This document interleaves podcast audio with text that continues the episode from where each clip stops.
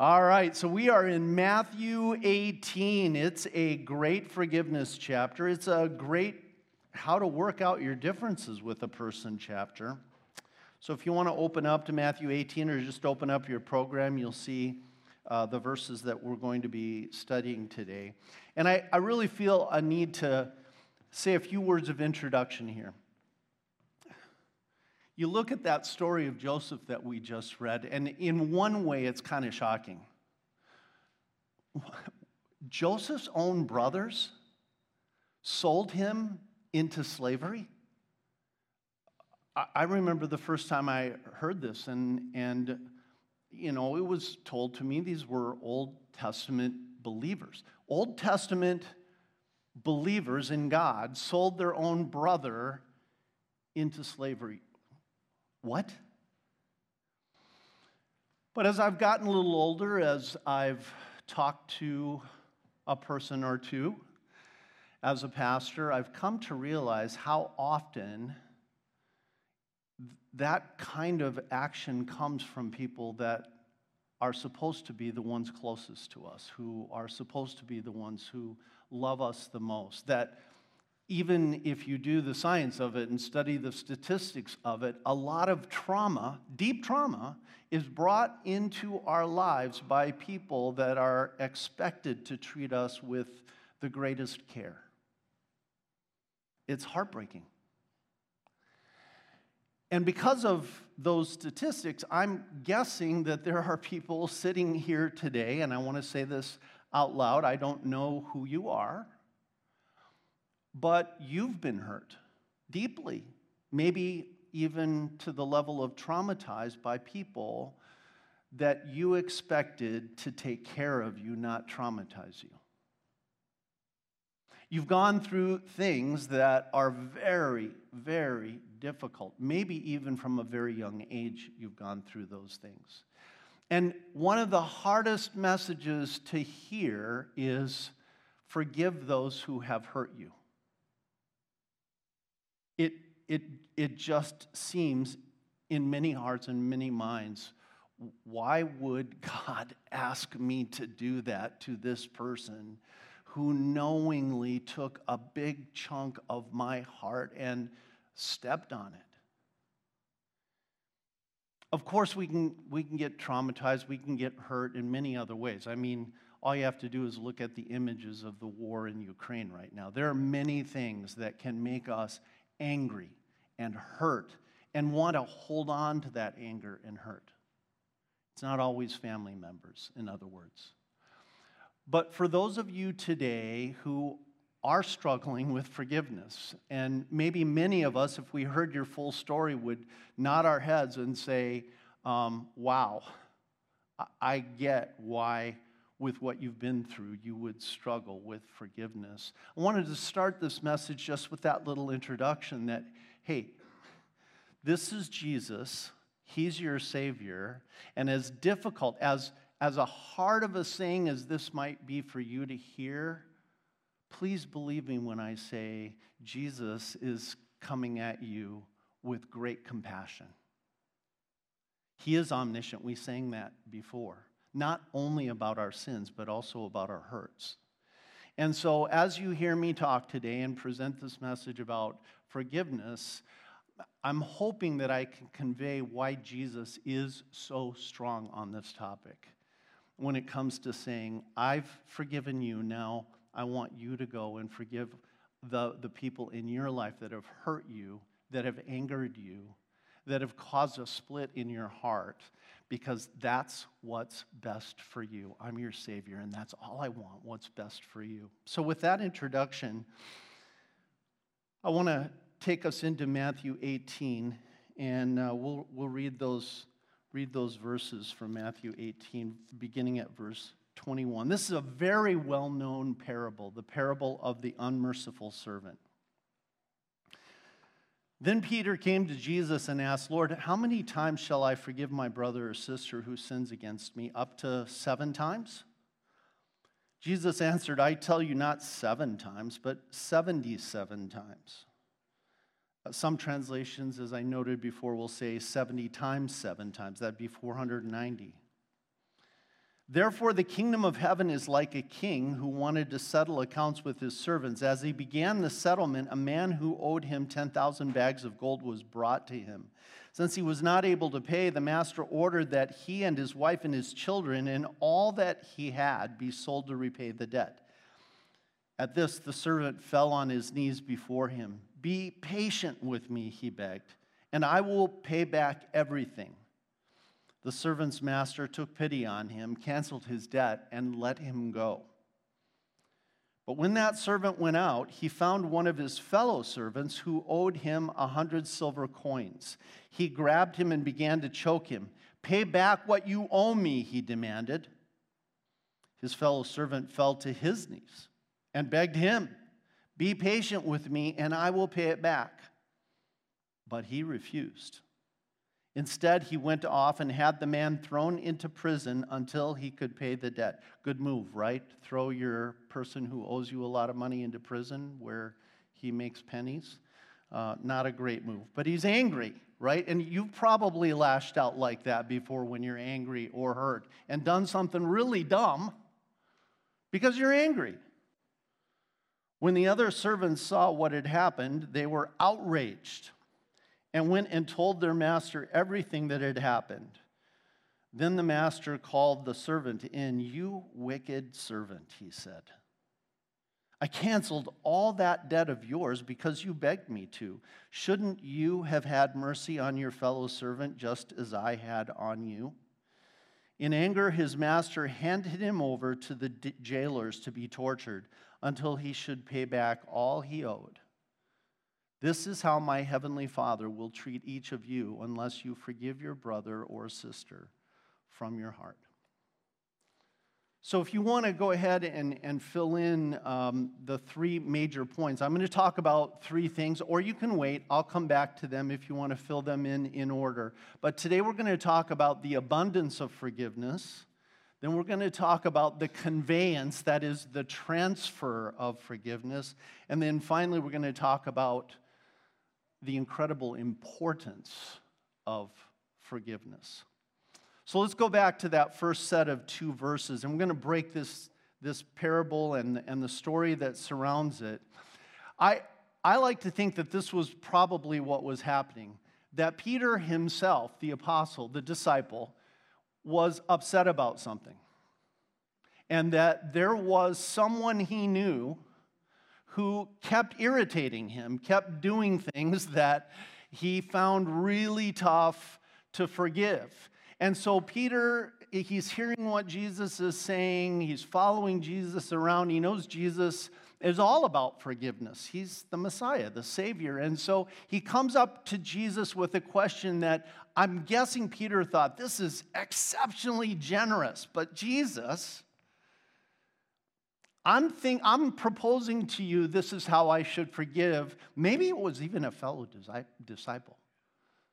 This, this guy who keeps irritating me. You know, Jesus had pulled together people from all over, all different, uh, to be these 12 disciples. So then Peter came to Jesus and asked, Lord, how many times shall I forgive my brother or sister who sins against me? Here's his generous offer up to seven times? Jesus answered, I tell you not seven times, but 77 times. Now, the important thing here, because as I mentioned to you, is that, is that the, that Greek word that is translated in the NIV 77 times could also be translated 70 times seven times, that is uh, 490, if my math is correct. I became a pastor because my math wasn't always correct, but you can check me on that. Um, so, so, in other words, forgive your brother or sister who sins against you, Peter, way more times than you're proposing. Forgive him generously. In fact, that number seven says even more than that because in the Bible, there's symbolism behind the number seven. It doesn't matter whether you're saying it 77 or 70 times seven, the picture is exactly the same. It means forgive your, your brother or sister fully and completely without limit. The number seven is a symbol for fullness and completeness and without end. And so Jesus is really saying, whenever your brother or sister sins against you, I want you to forgive them fully, completely, again and again and again and again and again without end. That's the message that Jesus is uh, delivering to Peter. Now, the first question I come up with, maybe you come up with, is So, Jesus, you're saying you want me to be a doormat. Is that what you're telling me? Is that I should just let people step all over me and then I should just keep on forgiving no matter what? Now, if you know Jesus well enough and you put this together with some even accounts that are nearby in the context of this, you know Jesus was never a doormat. And he's the example of this kind of forgiveness. Because Jesus knew how to balance his own practice of forgiveness with an equally strong practice of standing up for good and truth and the godly way. Now, is that easy? Jesus did it perfectly, but you and I are probably not going to do it perfectly. When is that time? out of love and concern for this other individual who is treating us like we're a doormat, when is it time to hold up your hand and say, Nope, no more? That is wrong. That's disrespectful, it's unkind, and you may not do that again. When is it time, in other words, for boundaries? It's difficult, isn't it? because all kinds of things go into judging when do I forgive again? And when do I say, nope, we need a hardcore boundary here? Depends on so many different factors. Uh, the, the level of the relationship. Is it a work relationship? Is it a family relationship? Is it an extended family relationship? Is it a friend, a best friend? Like all these things can be factored into this. So I can't stand up here and say, you know, forget, keep track at 491, you can hold up your hand and say, Stop that. That's not how this works. How it works is through a lot of prayer, a lot of wisdom, a lot of consulting others whose opinions you trust, you decide whether a certain situation needs a boundary or needs more grace. L- let me tell you, I was a high school teacher. Some of us who are high school teachers can really relate to this. Because, in fact, you love those students who are yours, and also, in fact, they will run you over if you allow it. Some of them. And so, this is a constant thing every day in each and every classroom. I had six, six hours to teach every day. And every classroom was different, every mix of students was different. When did I need to put my foot down and say, guys, no more? When did I need to understand that maybe there were circumstances going on and I needed to be a little bit more patient that day, like a day or two before graduation when things are bonkers? All I'm saying to you in this first point is you don't have to be a doormat in order to put into practice what Jesus says here. Because, like him, you can re- recognize that it is also godly to set up boundaries. But the real message here is even when you set up those boundaries, when someone has hurt you, when someone has angered you, when someone has frustrated you, frustrated the bejeebers out of you, Jesus says, forgive abundantly. So take a look at this. Our forgiveness is to have an unlimited supply. Did you hear what we just sang? That was so beautifully portrayed in His mercy is more, what we're talking about. It's, it's portrayed in Romans 5:20, where sin increased, grace increased. Do you know how to finish that? Where sin increased, grace increased, all the more. That's what Jesus did for us. That's what God does for us. And now That's a great way to think of it. Wherever sin increases, grace increases all the more. Think about some of the words of the song we sang. What riches of kindness he lavished on us. His blood was the payment, his life was the cost. We stood neath a debt we could never afford. We're going to hear about a parable to that effect. Our sins, they are many. His mercy is more. And now Jesus is coming to Peter and saying, Though the sins of your friend may be many, let your mercy, like mine is for you, be more. All right, put that picture up. Our grandkids were here over the last weekend. They left yesterday. And, um, you know, our little house was not meant for nine bodies to all go to the bathroom at the same time.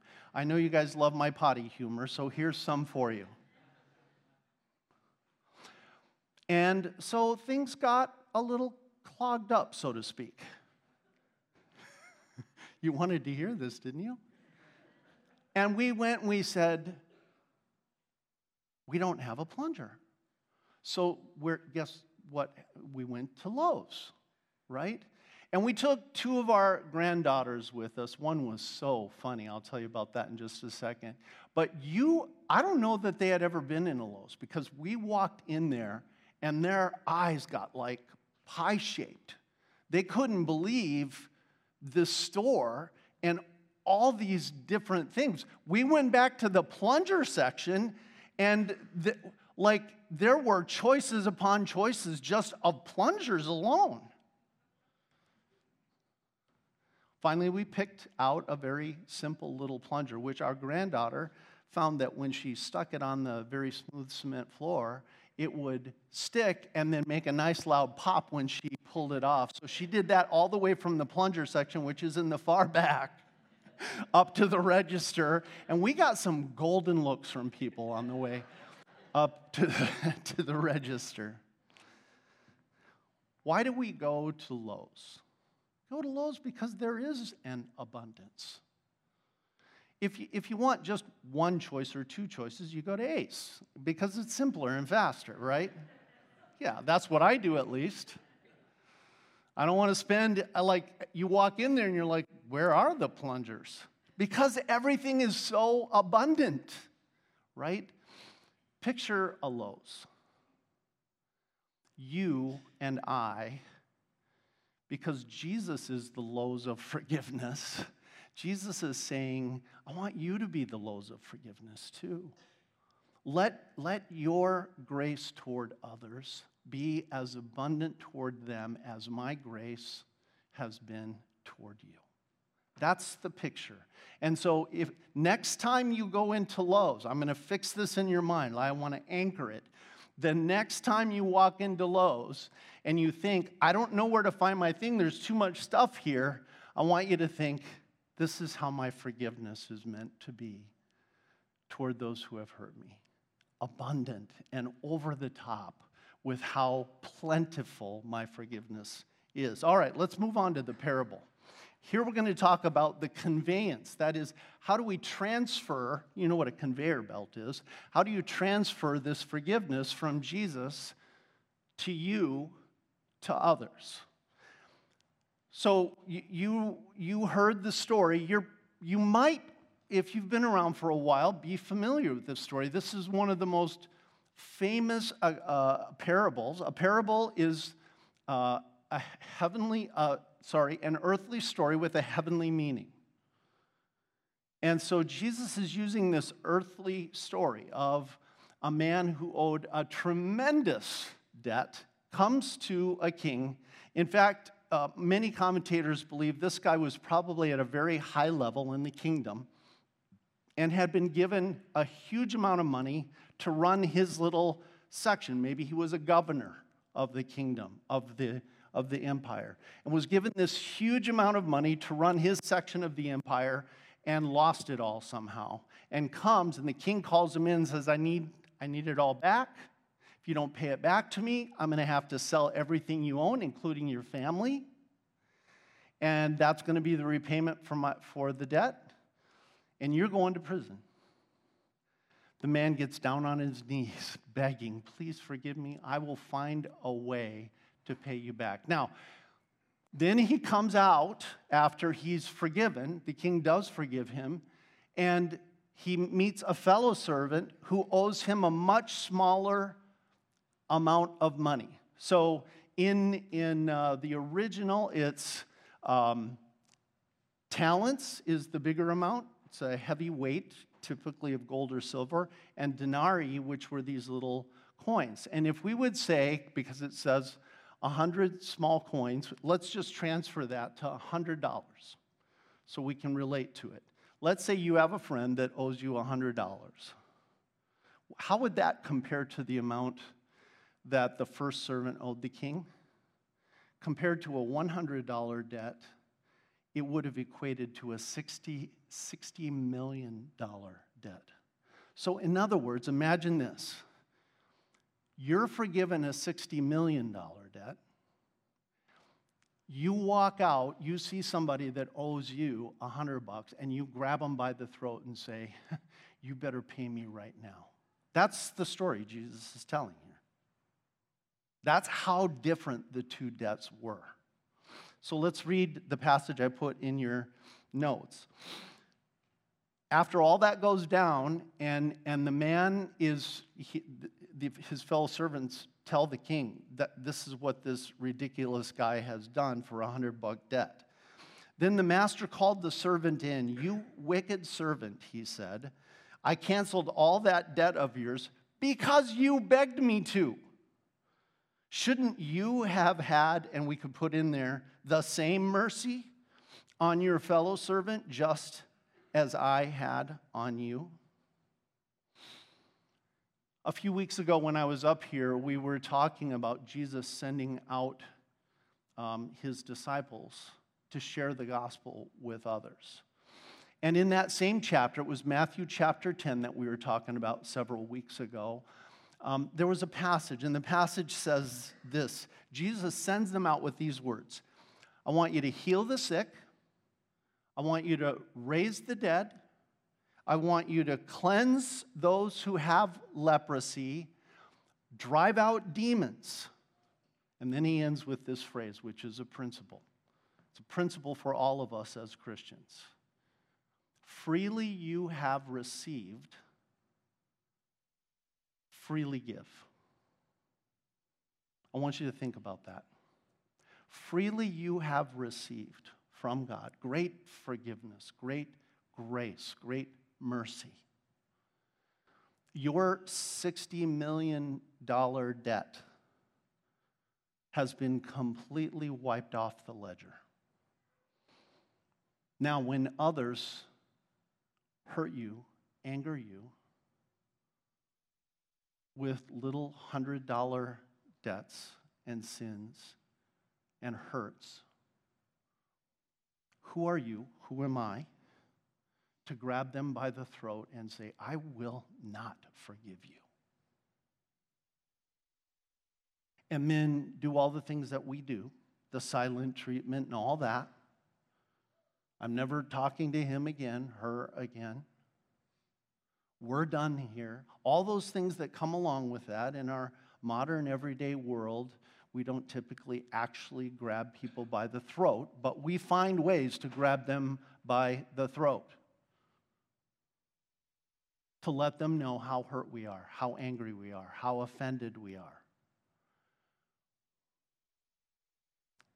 And Jesus is saying to us, but you have been freely given so much, so much grace. So then, as you go out, freely give. And why does Jesus tell in Matthew 10 his disciples to do this as he sends them out? I want, I want you to think about this. What happens to our message of grace and forgiveness and the cross and the empty tomb when we go out and we tell everybody how loving and how kind Jesus is? how amazing it is to experience His forgiveness. I don't have to walk through life every day with this huge burden of guilt and shame. It's gone before God. And frankly, He helps us make it disappear with our fellow people often if we operate according to His love. If we're gracious, often people are more gracious toward us. But what does it do to our message if we're, if we're telling people this great gospel message about the forgiveness won on the cross and the victory in the empty tomb when those same people see me and say, Jeff, dude, you are hardcore. You never forgive anyone. If you are wronged, you, you make it your business to get back at them somehow, some way. Like, what do you think that does to the message? And that's why Jesus sent out his disciples two by two and said, Look, to a certain extent, you are the message. If you talk about grace and mercy and forgiveness, but don't put it into practice in your lives, the real message, because a picture is worth a thousand words, right? The picture you're presenting through your actions is going to tell people you don't really believe what you're saying to them. Because, as with most people, you're really saying, I want the mercy, but I want you to have the justice. And that is not how we want to share the message of Jesus Christ's love with people. To say, for me, forgive me. For you, I want the the, the whole pound of flesh. So this is Jesus really saying, we can't, we can't have this. Freely you have received, freely give. My wife has a bike. On that bike is a basket. And uh, she loves that little basket. I just want to make clear I do not have a basket like that on my bike, but she does because she's a more generous and giving person than I am. She loves to ride that bike, put stuff in it, and then go over to a, a, neighbor's house or even bring stuff home for me. And the basket is a beautiful picture of how loving and sharing and kind she is. She hates it when I say things like this. I think she's scowling over there. Just ignore her.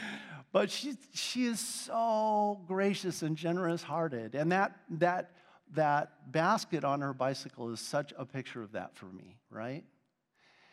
And so, again, I'll just say next time you see Julie riding around on her bike with her basket, from a man's point of view, a silly basket, but it's a basket for generosity. I want you to think this is what uh, Jesus says to us.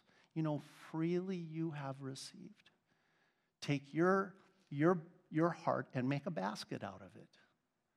And take things, take God's grace and forgiveness and love, and freely give to others as you've freely been given. Here's what I want you to write down.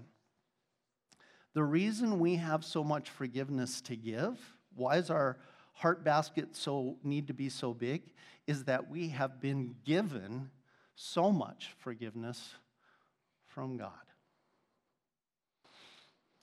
Even the Bible says it this way not freely you have received, freely give. It says it that way, but think about the other famous passage you know. We love because. Anybody know how to finish that? He first loved us. All right, let's go on to point three the importance of forgiveness. Now, here it gets, I mean, if, if you are a person that is in the midst of really struggling to forgive someone because you've been deeply hurt, these words are going to be frightening to you. I'm just going to admit it. They're frightening to me when I, when I think, okay, I can hold on to a grudge and get away with holding on to a grudge because I've been deeply injured, deeply hurt. But listen to what Jesus says at the very end. He, um, he talks about how he's going to, and, and I'll read it for you. I only have one one part of it here, but, but listen to this. Then the, then the master called that servant in. You wicked servant, he said, I canceled all that debt of yours because you begged me to. Shouldn't you ha- have had mercy on your fellow servant just as I had on you? In anger, his master handed him over to the jailers to be tortured until he should pay back all he owed. And here's the verse in your program This is how my heavenly Father will treat each of you unless you forgive your brother or sister from your heart. Let's go back to the beginning. What did I say? Jesus is loving, and kind, compassionate, but does Jesus know how to stand up for what's right? Whew. That's what Jesus is doing here at the end. And in standing up for what's right, that is, forgiveness is right, he's also, by the way, standing up for you. Because Jesus knows how much holding on to a grudge is going to damage you and your heart. It, it will kill you. Holding on to a grudge and being determined to stay angry and bitter towards someone is, in Jesus' eyes, and ought to be in our eyes, like pushing a self destruct button. You want to destruct yourself, destroy yourself? Go ahead, hold on to a grudge because that's exactly what it will do. It will destroy you. It is, it is like Gollum staring at that ring. And, and that ring is this beautiful ring in the movie, right? But it could just as well be a grudge. And when you are focused on living your life as being enemy centered instead of Jesus centered and grace centered, being enemy centered will destroy you. We, we've got some contemporary images of what destruction looks like. If you've been looking at the news at all about Ukraine, these, some of these images might even be familiar to you already. We're seeing these all over the place. And several of them, interesting, are about destroying roads and bridges. And here's what I believe Jesus is saying to you. If you are willing to receive forgiveness but not give it back, that act of you not passing out forgiveness that, that Jesus has given to you is like bombing the bridge that Jesus wants to use to get to you. What is the bridge that Jesus uses to, to bring us to himself if it's not his forgiveness for us? That's his bridge. And he came into this world, little baby, then lived a perfect life, then died a, a, a, totally innocent death and rose again, and that whole thing was the act of building a bridge to you and to me. And Jesus is saying the punishment for that is so serious because you are destroying the very bridge that I need to use to get to you and keep our relationship intact. In war, you would be dumb to destroy a bridge that you might need in the future to go on offense. Now, sometimes in war it's necessary to do that, but typically they are very strategic about what bridges they're going to destroy. And they're going to destroy the bridges only that the enemy can use to go on offense against them. As believers in Jesus, you don't want to be destroying the bridge that Jesus is using to bring your forgiveness to you. And so keep that bridge strong, maintain it. And how do you maintain it? Jesus says you maintain it by after Jesus comes across that bridge to fill you with his forgiveness. Now you go back across that bridge. And since Jesus doesn't need your forgiveness, share his forgiveness with others because that's what the Christian life is all about. Don't destroy that bridge. So, your final fill in. We don't want to destroy the bridge God decided to use to help us. That's how important forgiveness is. When we forgive, we're maintaining that bridge that Jesus uses to get to us. So, what's your next step out of today? Here's what I want you to think about and pray about doing. I want you, as you go home today, maybe in the car you can talk about it, with your family members, or maybe, maybe it's part of your daily devotions this week. Maybe you take this home. And each day during your daily devotions, because it might take, depending on how angry you are, how long you've held that grudge, it might take more than one devotion time.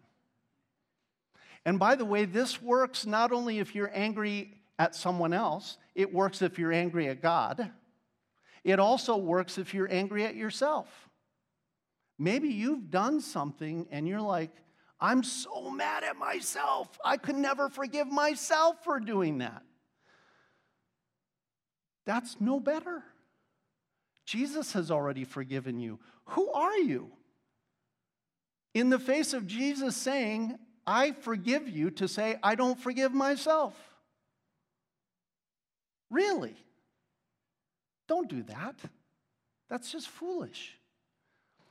So take this home. And I want you to do this examine your heart for grudges against a neighbor, against God, against yourself. Then repent of any grudges you find and ask God for his forgiveness for that grudge. And then finally, if you can't make the decision to forgive yourself, your neighbor, your God, seek help. I'm going to tell you a little secret. This church has something called a pastor.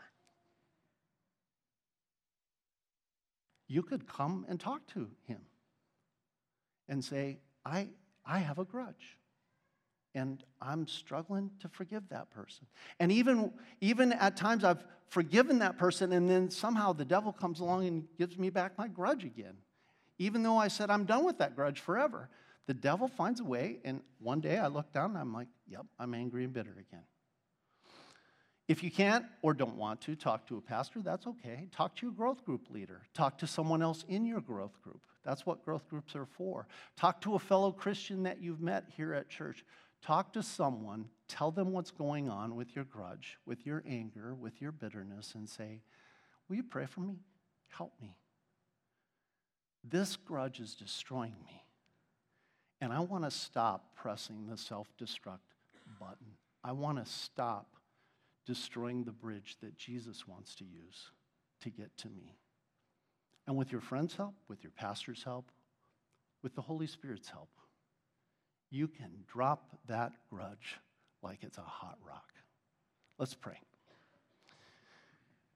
Dear Father in heaven, we thank you for the love that you've shown us by sending your son Jesus to be our Savior. Lord, we need your help because our, our grudges sometimes are so hard to let go of. We've been hurt, we've been injured. Some of us have been traumatized deeply, even by people that are supposed to take care of us and love us more than anyone, and yet they're the very ones who have traumatized us. Lord, what you challenge us to do here in Forgive 77 or 70 times 7 is it's not just difficult, it's impossible. But all things are possible with you, Lord, and we believe that. So help us to get rid of grudges and, and maintain that bridge of forgiveness that you have built to us by extending that forgiveness onto others. And we pray this in Jesus' name. Amen. Let's. Uh, confess our Christian faith and all that beautiful forgiveness in the words of the Apostles' Creed. I believe in God, the Father Almighty, maker of heaven and earth. I believe in Jesus Christ, his only Son, our Lord, who was conceived by the Holy Spirit, born of the Virgin Mary, suffered under Pontius Pilate, was crucified, died, and was buried. He descended into hell.